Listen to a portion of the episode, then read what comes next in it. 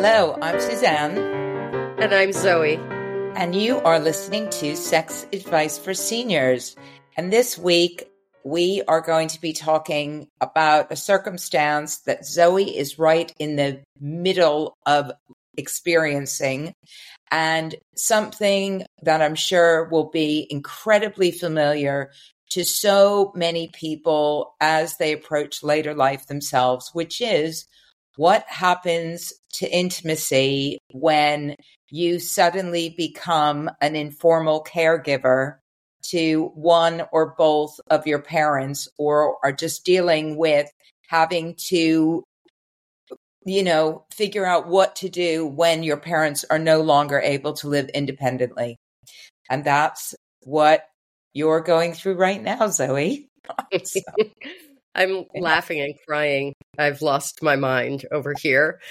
Um yeah so um about five weeks ago i believe my mom, who's in her 90s, fell and broke her neck, essentially. Um, she fractured her C2 vertebra, vertebra and um, she has been on a sort of a journey of figuring out what her needs are, where she goes, how we fulfill those needs, how it, you know, I'm in the United States, how we pay for those needs to the tune of like, you know, almost $400 a day.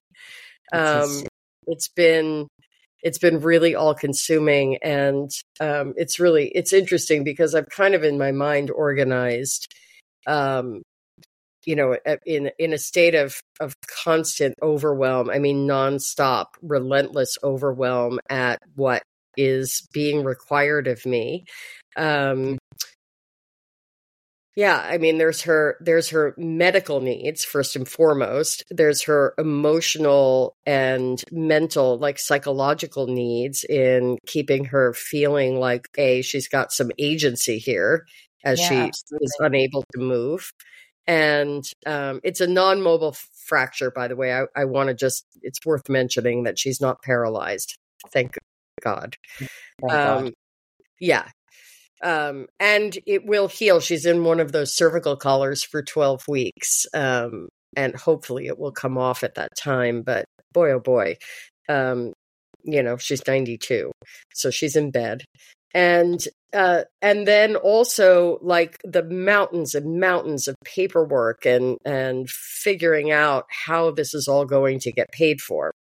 Um, so you know it, it's so interesting because when my husband is wonderful and supportive and but he's a typical man in that he is um you know he's sort of like a problem solver and he he sort of walks through challenges in a very strategic and logical way.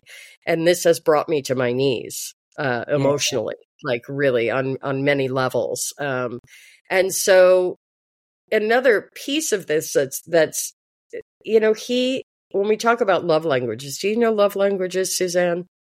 Uh not totally no. Oh is that not a, the biggest craze in the pop psychology world in the uk well we haven't talked about it yet so you know it's a topic okay, well, for further discussion but yes. you know Please enlighten me, Zoe. yes, well, we'll talk about love languages really in depth because it's a it's an interesting tool and not the be all end all, but it definitely is a a, a helpful sort of um, little tool for navigating how to meet your partner's needs. And um, so the way that my husband feels loved and receives love is through mostly through quality time he mm. loves to spend quality time with me and he he feels he tends towards i'm fiercely independent it is the yeah. hardest thing for me to deliver quality time to him and i know how important it is and so here i am um you know in complete overwhelm which i tend towards anyway and yeah, now yeah. i've got a second full-time job taking care of my mom so it's I, what we're talking about here is how to tend to our primary relationship, our, um, you know, our loved one, our intimacy and take care of each other, rec- receive and give love and support in the middle of this kind of a crisis when um, time and energy is at a premium. Right. Yeah. And I think what's really, I mean, a friend of mine recently split up with her girlfriend because she was going through some big challenges in her life and felt, and the relationship was in its early days, relatively early days. And she felt that she needed to address those challenges without having to deal with a, a newish partner as well. And I think that's quite typical if you're in a newish relationship is just to take to step back, recognizing that taking care of your partner and being in the middle of a very difficult circumstance is really takes a huge amount of energy. And if you're not that committed, sometimes you just think, you know what, this is just way too difficult. I'm just going to walk away from this for a while and get my shit sorted out over here and then come back, right? But for many people, and you know, that would, that's kind of my circumstances. I don't have any, I don't have a primary partner. So I don't have anybody to, that has to be, that I have to look after in that way. But of course, when you're in a committed long term relationship, like you can't really do that. You know, you can't really do that. Um, you, know? you, can't just sort of put a pause or walk away, right? Like if I could just, yeah. you know, put my husband on ice for a while, that would be fine. On top of which, let me just mention that we are recording this episode right in the, you know, the the week leading up to Christmas. Yeah. Um, so there's a lot going on, you know, services yeah. available are not necessarily so readily available this in these couple weeks here. And there's an influx of like, you know, uh, of family and obligations and responsibilities and all, you know, supposedly joyful. Um, this year it's challenging to locate joy on a regular basis, but it's there. Um, yeah. I what I have discovered, Suzanne, is that and I talk about this a lot with my clients. You know, it's always so interesting when the thing that you're that you're coaching or that you're um, inviting your clients to consider is really coming and becoming present f- for yourself. You know, yeah, yeah. I, it's essential. It's been essential for me to shift my perspective from what I need to do to take care of my husband in all of this to what I need to do to take care of and nurture the relationship. Yeah. So it's not just that I need to carve out time to spend with him to make him feel better. It's I need to allocate some resources here to and by resources i don't just mean money i mean time energy yeah. um i i need to allocate resources to spending some quality time with him so mm-hmm. that we to for a for my own mental health to step away from the madness of what i'm dealing with and yeah. um and and climb into a bubble with him and feel the vibe, feel the connection, feel the love, feel the support. Allow yeah. him to to love me and to have that to receive that. And my receiving that from him, he he arti- has articulated for years, is a gift to him. You yeah. know, he has there. You know, there have been times when he has said to me like, "When are you going to just let me love you, like all of you?" and I'm like, this is one of those moments, you know? Yeah. Um, so, so there is that. And, and, you know, with, with, you know, when I'm talking to couples in my practice, um, I'm, you know, it's not, it's not my technique. This is a common couples counseling relational technique where you have each individual and their needs and their perspective, but you know, they're not just facing each other. You have the couple turn towards a third entity that is the relationship. Mm. And so when you stop thinking about like my husband's just another person in my life now that I need to take care of along with all these other people, my mom in my case. Yeah. we we it, it's not really that i'm i'm creating time for the solace of partnership and relationship in that way and that satisfies him.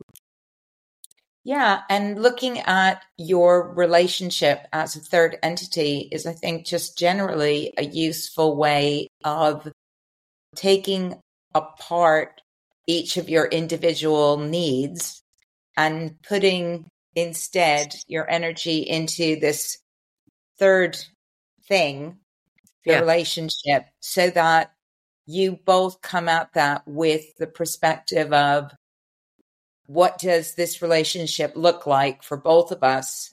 And then it becomes that rather than I need this and you need that and I need this and you need that. You know, it's yeah, it's it what does this relationship need to to exist to keep going and i think that's just useful in general. I do think it is very very very very difficult though and i know that and i think partly it's because of the the lack of support that's available for our age group to be able to navigate their parents inevitable demise in ways that make it easy for us. And I, I know that the States is really hard with the medical system and with the cost of care and everything. It's just not set up to actually let us grow old with grace. It's just set up to kind of let us grow old and kind of put park us somewhere until eventually we don't exist anymore. And there's no humanity in that really and that's what makes it so difficult is because we want our parents to experience end of life you know we've just we've just held ourselves our advantages of age awards and one of the um, categories which i know people found enlightening and challenging was death advocate which mm-hmm. are people that are just out there like death doulas death cafes, coffin clubs, like all these people. We had a group of people that actually sit by people's bedsides and sing songs. And they did one of those songs at our awards, and it was incredibly moving. Um, but these are organizations that are trying to help get us out, you know, like lead us gracefully at the end of our lives into wherever we end up going. Um, and nowadays, that's just really, you know, that's quite revolutionary when it, everybody I know is going, you know, in some way or another is going through in a small or large way what you are currently going through or has gone through it or will go through it because it's just just seems over it just seems to take over your life. And i think making time for intimacy is fucking difficult. It is. And you know, dealing with dealing with um sorry, we're gonna have to edit out that giant pause. Um, okay. okay, here we go. Yeah. Dealing with the, um, you know, the enormous amount of like work involved to create um, a, a situation in which like in my case and i'm sure in many cases like first and foremost i want my mom to be physically comfortable i want her to yeah. be in a place where her her physical needs are met and and her mental and emotional needs you know then can be tended to if you're constantly in cri- in physical crisis um yeah. you know then there's there's really no wor- room for anything else i mean on the hierarchy of needs um yeah but but I think that um it, it, there are so many things. I'm I'm like having trouble picking, you know, particular words out of this vat of thoughts and feelings and emotions, and that's part of the condition of of dealing with taking care of of our parents as they as they age and sort of move towards end of life experience. I did this with my father and yeah. um, it was much simpler logistically. He went from hospital to a beautiful hospice house where yeah. we just, you know, there were five bedrooms and there were people in various stages of dying. And I spent his last five weeks there with him, and it was amazing and inspired me to become a certified death doula. So okay. that piece of oh. it, yeah, that piece of it I've got, you know. But it is true that in order to sort of bring someone like a, a sort of a, a, a conscious death and to have them to create a space where they can um, to uh, leave their body, leave this earth yeah. with with dignity yeah. and some modicum of um, sort of presence is not always possible um, yeah. or possible in degrees you know and and what's what's really needed is is to be able to have a system that allows for that um, yeah. I think, you know, as far as intimacy and, and sex, I mean, we are here talking about sex advice for seniors. Um, you know, yeah, I think when are they going to get onto this sex bit? Yeah, I know, right? Um, well, so you know, this is true in any kind of you know stressful circumstances that it's not sexy. You know, no. I don't come home from the assisted living facility uh, uh, visiting my mom and come in and ha- and feel inspired to have sex you know yeah. And i also think that it's okay not to have sex all the time that you don't have to um, feel like there's urgency in that area you know? There are other ways of connecting deeply and caring for each other you know?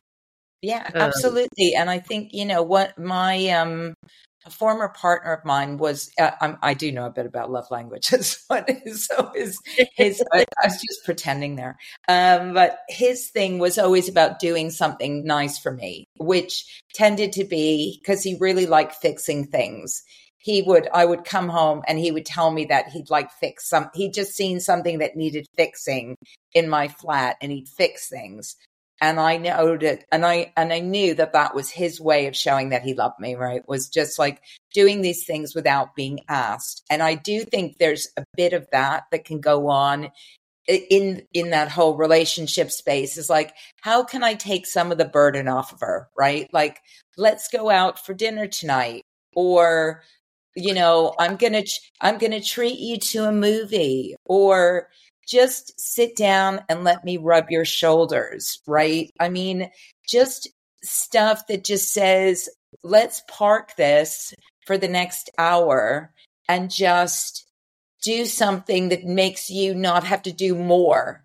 So for me, like anything that doesn't involve me doing more is good, right? When when somebody wants to do something nice for me, just even if it's fixing something around my home, that's like a handyman I didn't have to go and get and spend money on. Or, you know, let's go out for dinner, or you look really knackered, you know, I'm just going to give you a back rub or whatever. Like you said, it right. doesn't sex isn't sex is just one part of one's relationship in in a committed relationship you know such as yours. And i think that's sort of the thing. It's like what are those nice things that he knows that he can do for you that are just going to give you a bit of a break right. right? And that actually i mean let's just say it. If you're supporting someone who is supporting their their elderly parent in navigating health challenges um, th- that lands big for everybody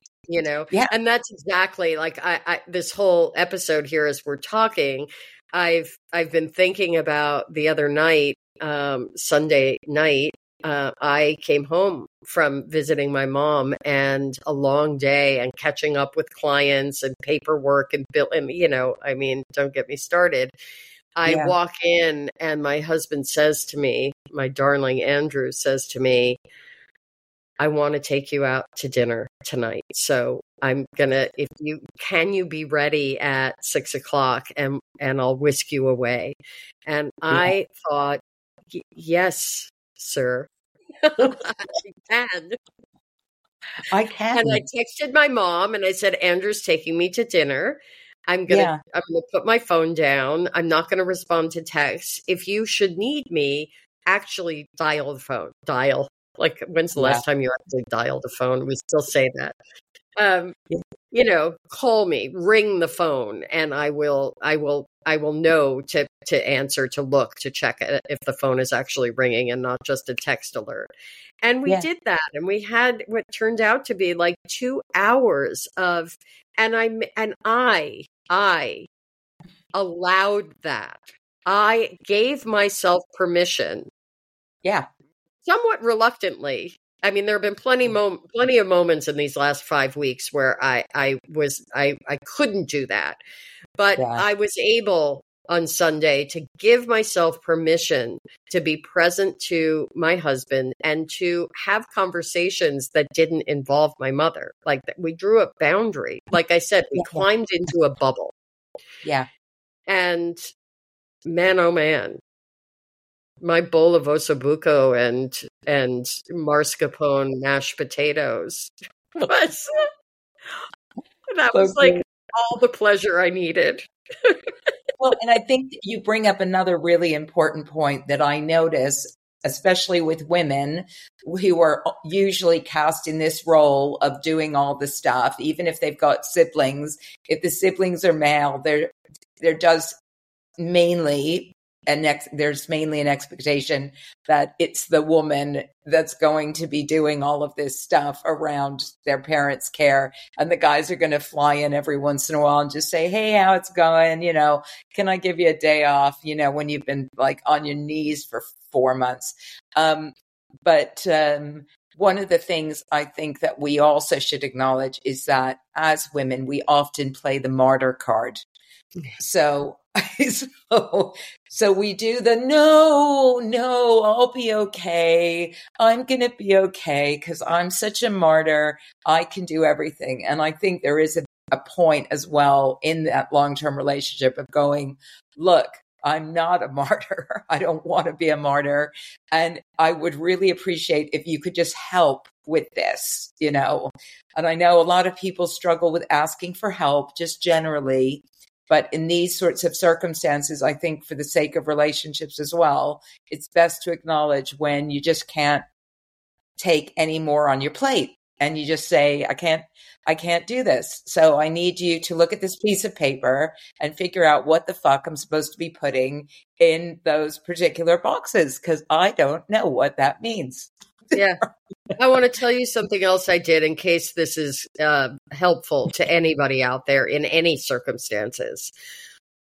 I have a 27 year old daughter and I have a 17 year old son. My daughter is married and, and lives in, yeah. you know, another state.